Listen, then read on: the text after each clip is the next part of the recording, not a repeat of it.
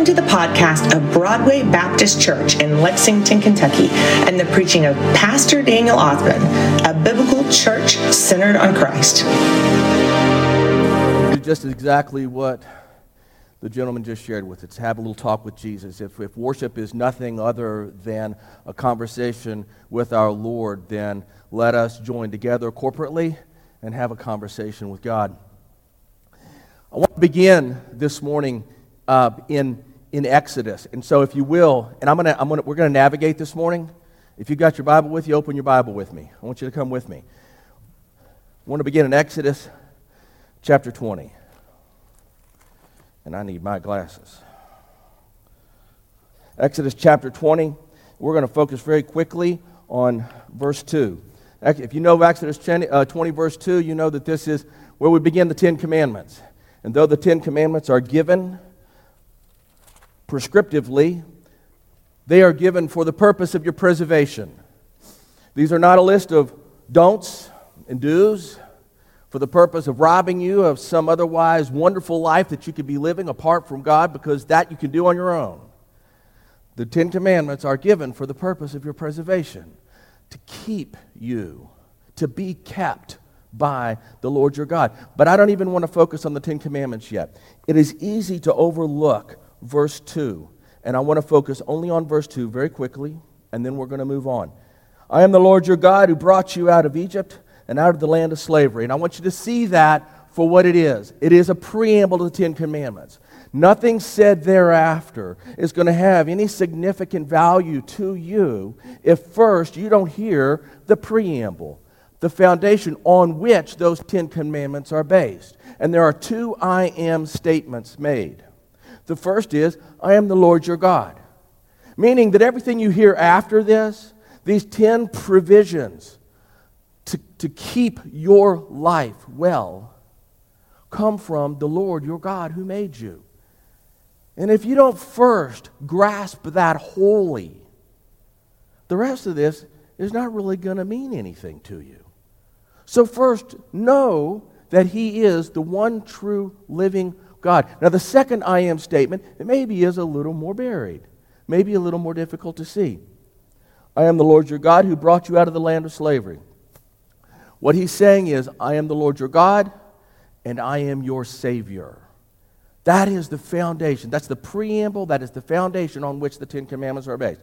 If this is not a non negotiable, firm conviction of your life, all the way back in the First Testament, prior to the first canon of self revelation of God's will for our lives. If this is not a foundational conviction of your life, you are going to feel free to navigate the entirety of the rest of the Scripture at your own will and making your own determination about what it is that you're willing to hear and not hear live by and not live by. And conviction will be the farthest thing from your life. And you will believe that just being a believer is enough. And I'm telling you, belief is not enough. Belief is an entry point. Belief must mature from milk to meat in conviction. And that's what God has done for us before He begins to reveal His will.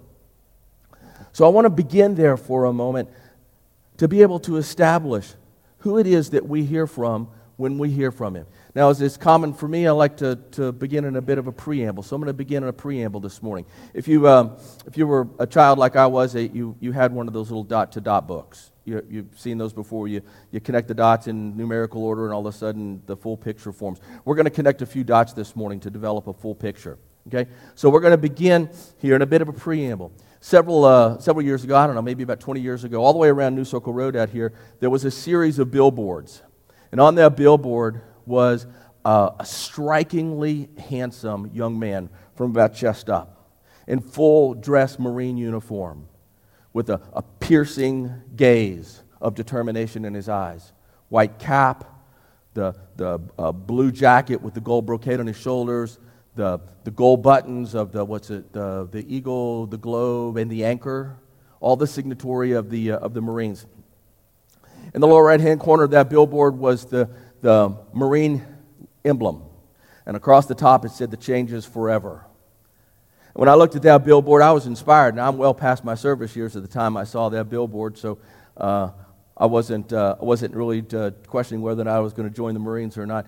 But when I looked at that billboard, it was, it was compelling. Yeah, that's, that's a path of life, and that was inspiring to see that young man there.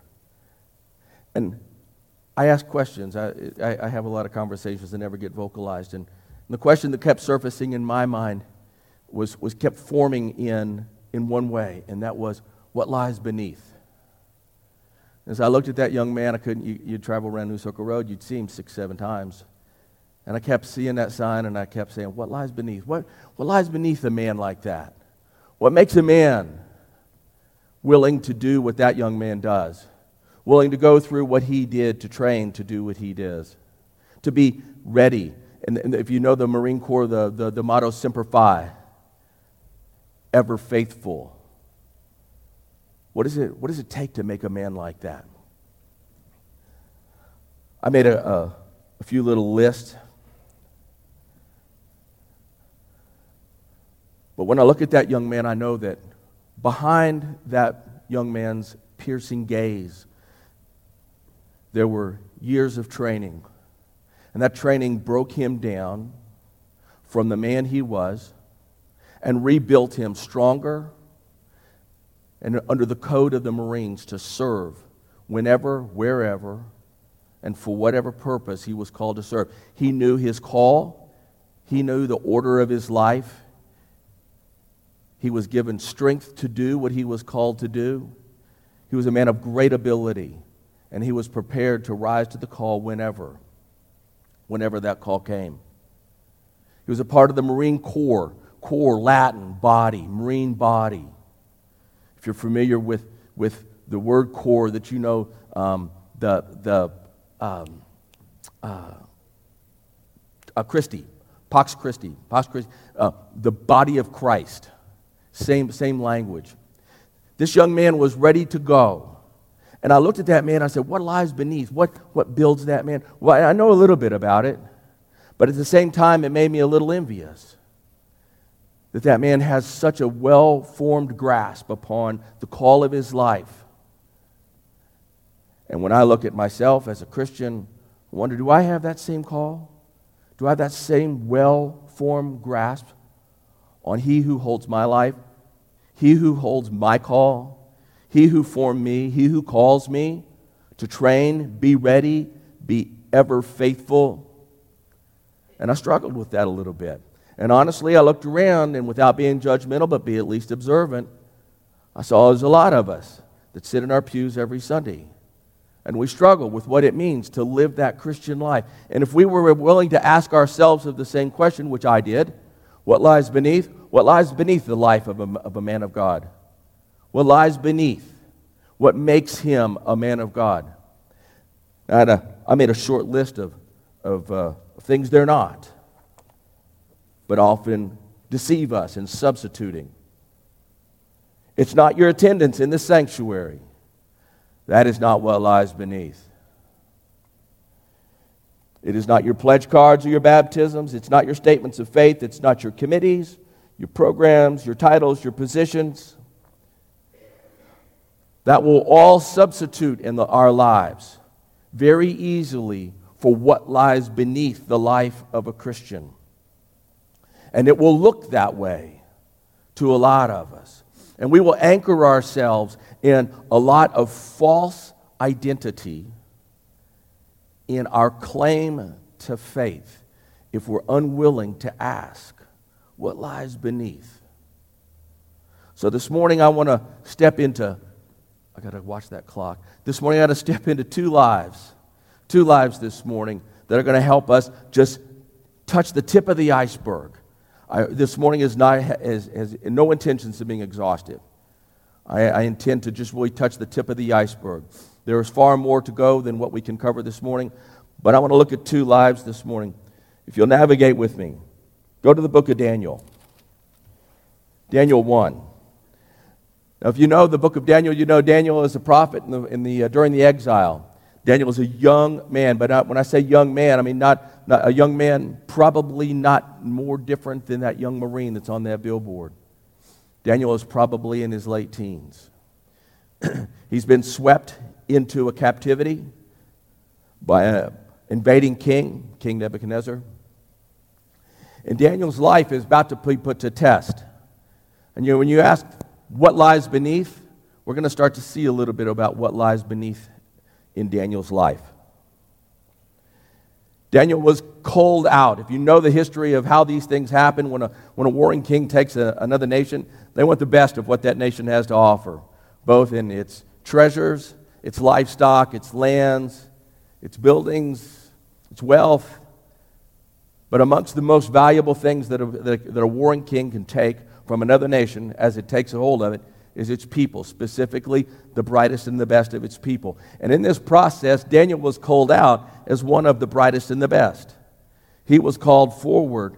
He was identified as, and if we look at the language and make sure I say this right,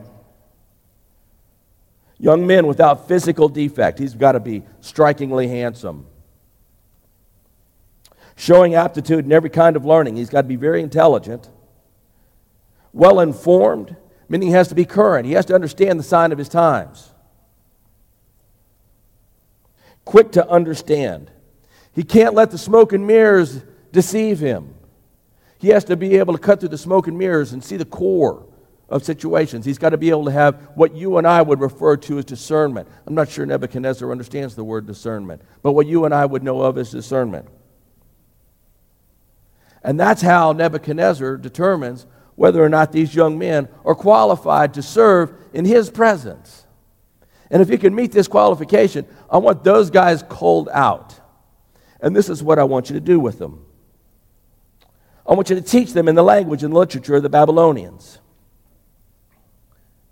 Now the king assigned them daily amount of food and wine from the king's table. Verse 5. The king assigned them daily amounts of food and wine from the king's table. I want you to make note of that. If you're inclined to underline, make note, uh, just put a check mark in your head, put a pin in a point. Do that. What he's doing, that's the means, not the end. That's the means to the end. Understand what he's doing. King Nebuchadnezzar is a very, very clever man. I personally make a distinction between being clever and wise. He's a very clever man. He knows what he's doing. We have the best and the brightest of a, of a, uh, of a foreign nation. These guys are capable. If, if I was on a battlefield on the opposite side of them, I would be wary of them. They're very capable guys. But they're not doing me any good by doing what they do in my kingdom. I need to do them to do what I want them to do in my kingdom. And in order to do that, I need to integrate them, assimilate them into my kingdom. And if you don't hear already a, a, uh, an absolute relevance to your life in this fallen world in that sentence, then let me point it out. There is a fallen world with a Satan who wants nothing more than to deceive you and assimilate you into his life, his world, his vision. And you are on the opposite side of that and he will entice you in every way that he already knows that you are susceptible. Nebuchadnezzar knows what these young men are like.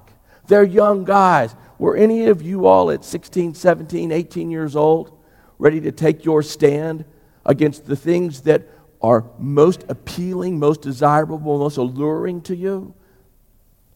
You don't have to answer me. I know the answer is no. I was there too. I struggle with some of that today, as I'm sure you do. The king assigned to them daily amounts of food and wine from the king's table. And they were to be trained for three years, and after that, they were to enter the king's service.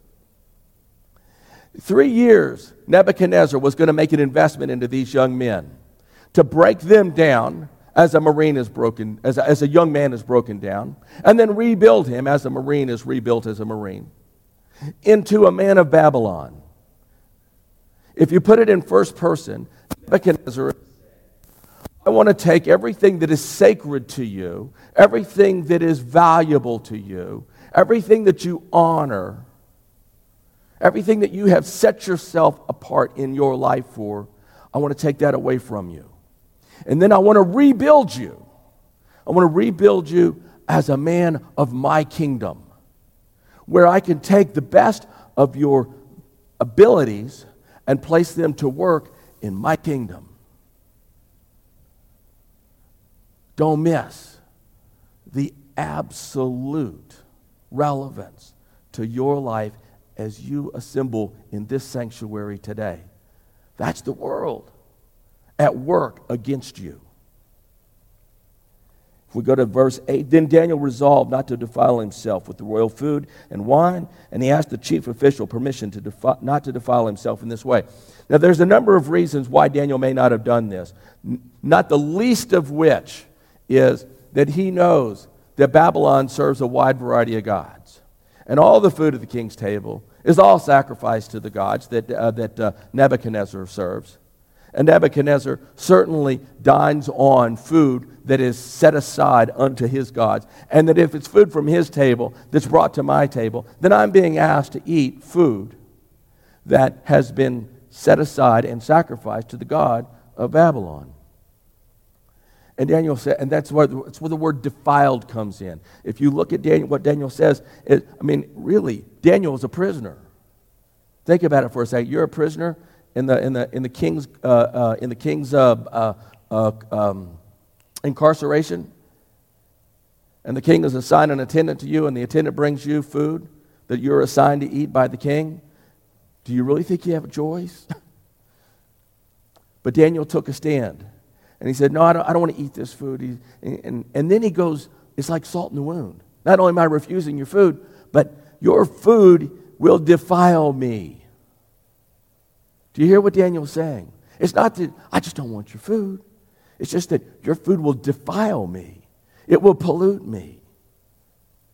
And by inverse, you're being polluted by the food that you eat. I'm not going there. I don't want to go there. Now, the kings, it, we're told that, I think it's right after that. Um, now, God had caused the official to show favor and sympathy to Daniel. So there's an intervention of God here that says that, that allowed this guard to get past what Daniel had just said and said, okay, I, I, I get it. And he says, but here's the problem I have. If you all don't eat this, you're going to end up looking weak, and then the king's going to know, and this is not going to go well for me.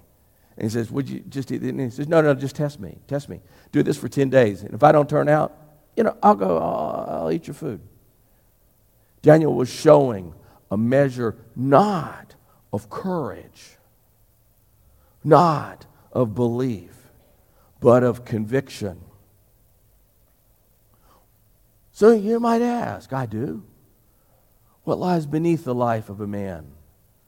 A young, a, a young man a boy, a boy that does not have the years of experience, the years of trial and error that many of us do. I don't see anybody in here that qualifies in the age of Daniel. We all have many, many more years than Daniel of the hard path of knowing the distinction between right and wrong, sacred and profane. And we should be much better equipped than him. Yet, Daniel sees that if I take the means to the end, the food, the end will be my end, the assimilation. And I may have to live in this kingdom, but I will not assimilate into this kingdom. You are of a fallen world, or in a fallen world, but you are not of a fallen world. You fight the same battle that Daniel did every single day. And here's the distinction I want to make in the life of Daniel. Daniel resolved before the point of conflict who his God was and what his God is. The Lord is my God and the Lord is my Savior. He resolved that before the point of conflict.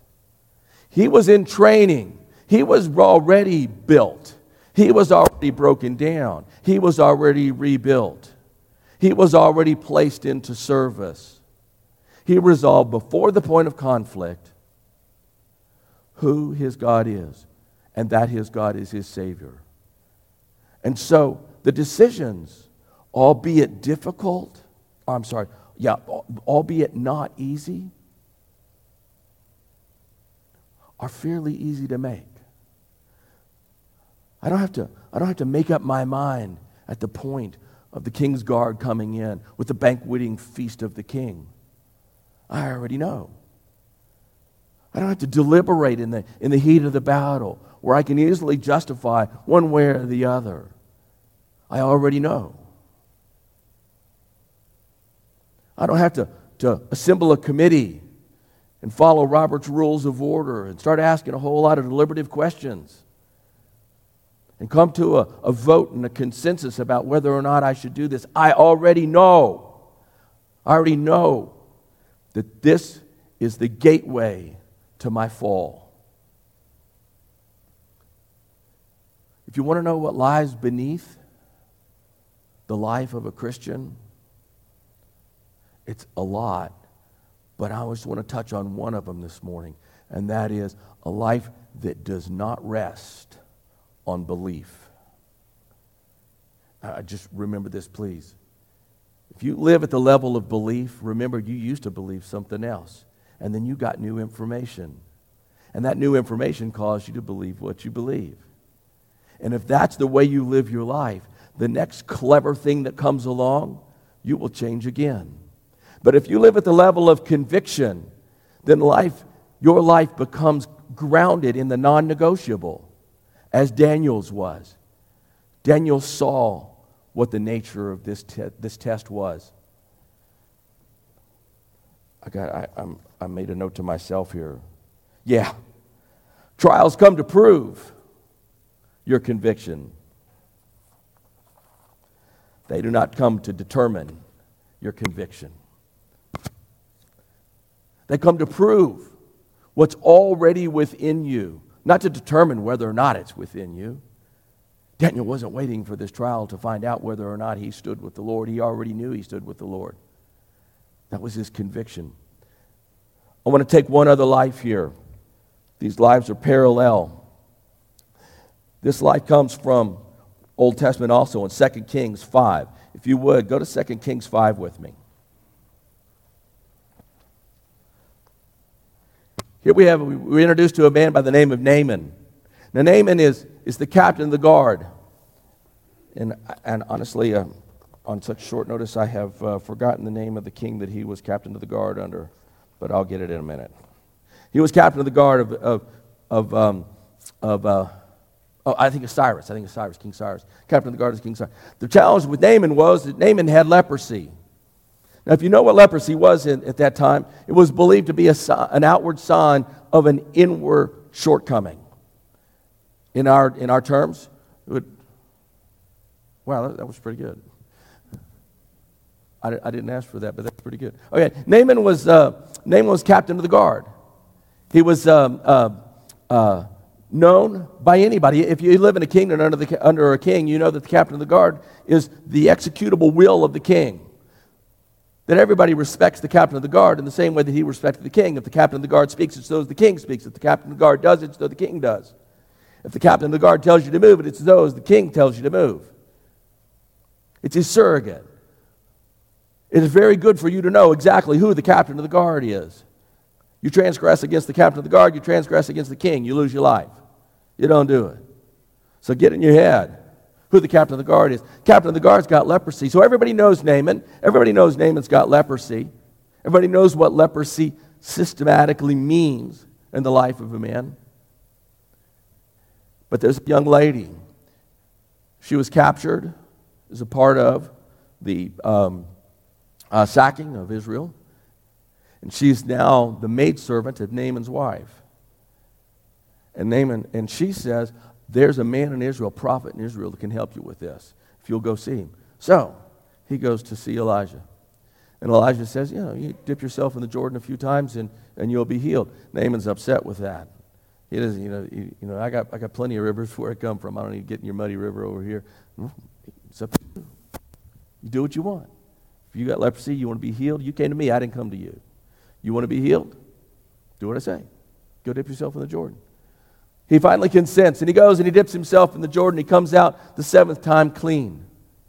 Now, this is a miracle There is nowhere in anybody's experience does anybody know of a leper having been cleansed.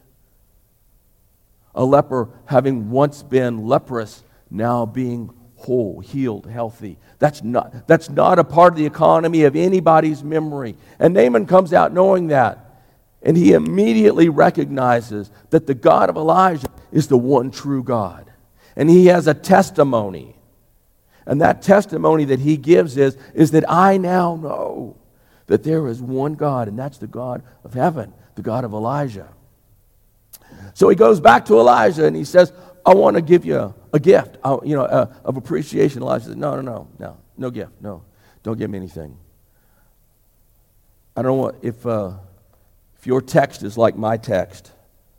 When we get to verse 15 in chapter uh, 5, there may be a little heading up there that says Gehazi's sin and its penalty. I want you to strike that if you see that. It's an editorial text, it's not scripture. But it's a misguiding of what's about to happen. Naaman now has a testimony. And his life, his body, is a witness that there is a God in heaven. And so he wants to give Elijah a gift. God says, No, no, no, you don't have to give me a gift. And he says, Well, then I want to take a little bit of earth from where we stand here. Where are we? We're in the physical, principally the territory of Israel. So I want to take a little earth from here. Can I take that? He said, Yeah, take the earth. Yeah, you may debate on what that earth is all about, but it's not uncommon for men to take a piece of earth from a significant event in their life and store it in their house as a, as a memorial or remembrance of what took place. We don't know exactly why he wanted the earth, but that's good enough for me. But now, now comes the test. I want you to focus with me here. Naaman's about to return to his life. Start at verse 17. If you will not, said Naaman, please let me, your servant, give me as much earth as a pair of mules can carry, for your servant will never again make a burnt offering or sacrifice to any other God but the Lord. L O R D, capital L O R D, Yahweh. When you see capital L, capital O, capital R, capital D, it's the word Yahweh. Yahweh, the one true living God of all creation. There is no other God but the God, but the Lord, Yahweh. But here's the test. But may the Lord forgive your servant for one thing. When your master enters the temple of Ramon to bow down, he is leaning on my arm. I'm sorry. But may the Lord forgive your servant for this one thing. When my master, the king, enters the temple of Ramon, his God, and bows down, and he is leaning on my arm, and I bow there also.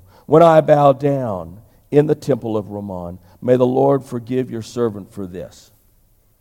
Now, I want you to see what he's asking.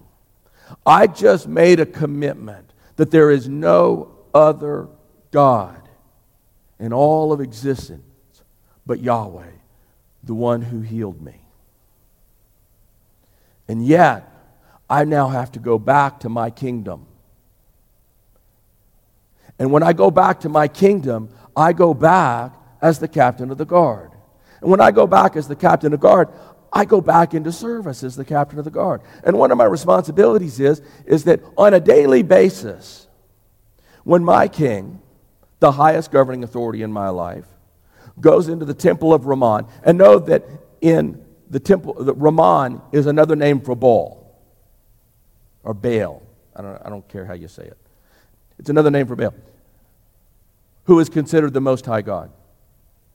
When I go into that temple, Baal, the king is going to kneel before his God and he is going to lean on my shoulder. Now you got to understand what that means. What that means is as the king honors the God I honor the God. As the king bows before the God, I honor the God. Me, him leaning on my shoulder means that his will and my will are one as we execute the authority of the kingdom of my king before my God. It is, a, it is concentricity we are in concentric unity in worship of Ramon. And when I go back, Elijah, I'm going to have to do this. And so before I go back, I'm asking you for forgiveness. Do you see the, the parallel of these two lives? Both of these lives, Daniel and Naaman, are called. Are called to serve consistent with their convictions. Daniel made up his mind and re- resolved before the point of conflict who his God is and what his God is. Naaman knows that that conflict is coming, but he's not that resolved yet. In fact, he knows he's going to have to go back. Here's one of the things that I want you to see in this is that Naaman has to go back into the world. After Naaman is redeemed, Naaman has to go back into a fallen world. And this is where everybody knows Naaman is so important.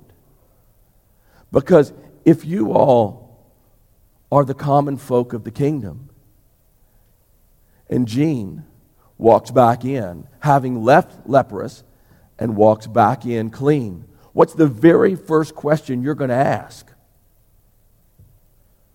This is congregational worship, it's participation time. What happened? How is it that you went away leprous and came back clean?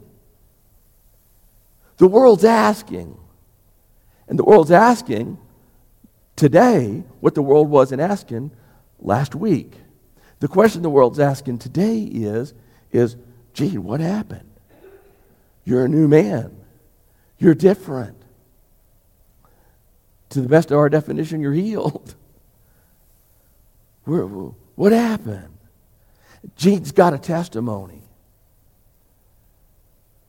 Now, Gene has to exercise that.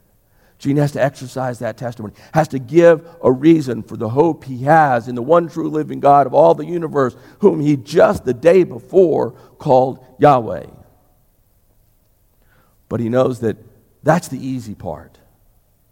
If you are unwilling, un- incapable of resolving in the safety, safety of periods of non conflict, who God is and what God is. You won't do it in times of conflict. This is the easy time. This is the safe time. We can all agree in the sanctuary of God. But we are not called to sit in here.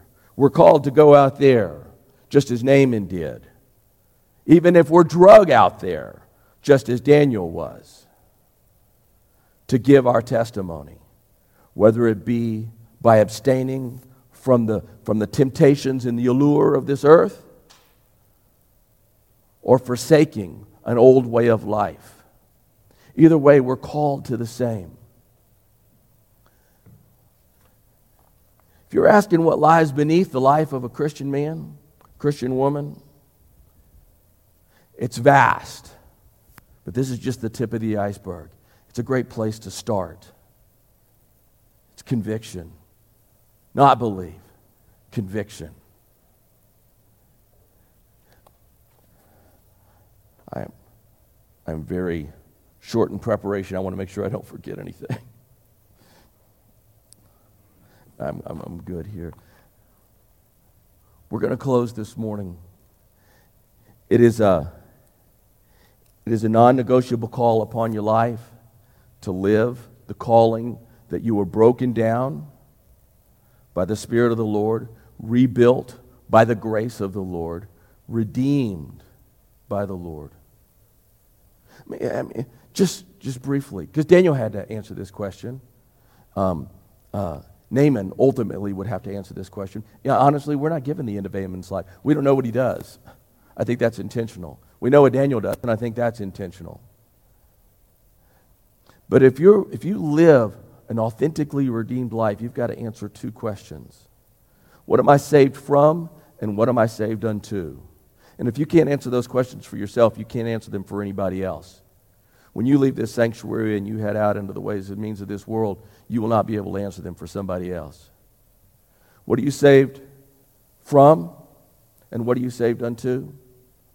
You are saved first and foremost from you. You are not saved from hell. You are not saved from Satan.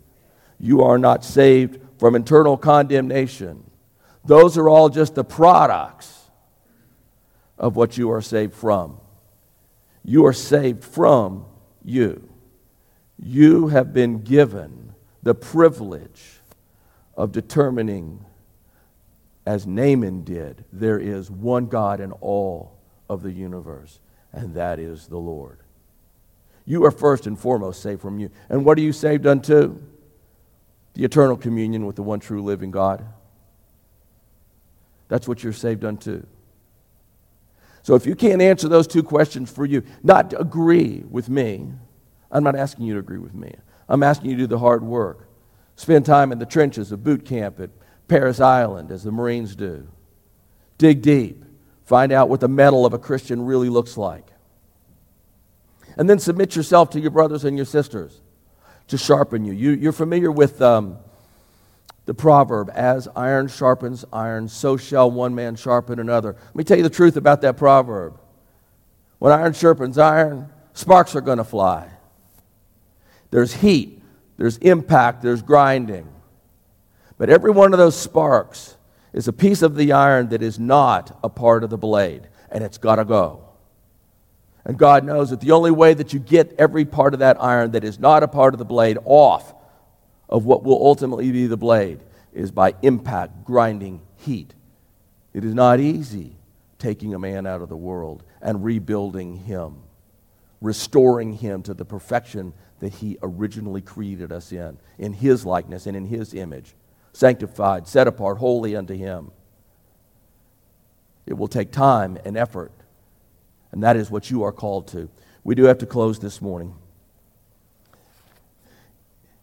Over the course of the past week, since we gathered last, it's entirely possible that the Lord is, has been working on you on one part of your life or another. Would ask that, that, uh, that you Think for a moment do I need to do business with God? I'm going to ask you that if you need to do business with God, this altar is open. Raphael, would you come join me for a minute? Would you come? This altar is open. If you, if you need to do business with God, come this morning. Raphael's here to greet you as we assemble before the Lord, bare our hearts open to Him, to be changed, to be completely transformed. Take a moment with God this morning.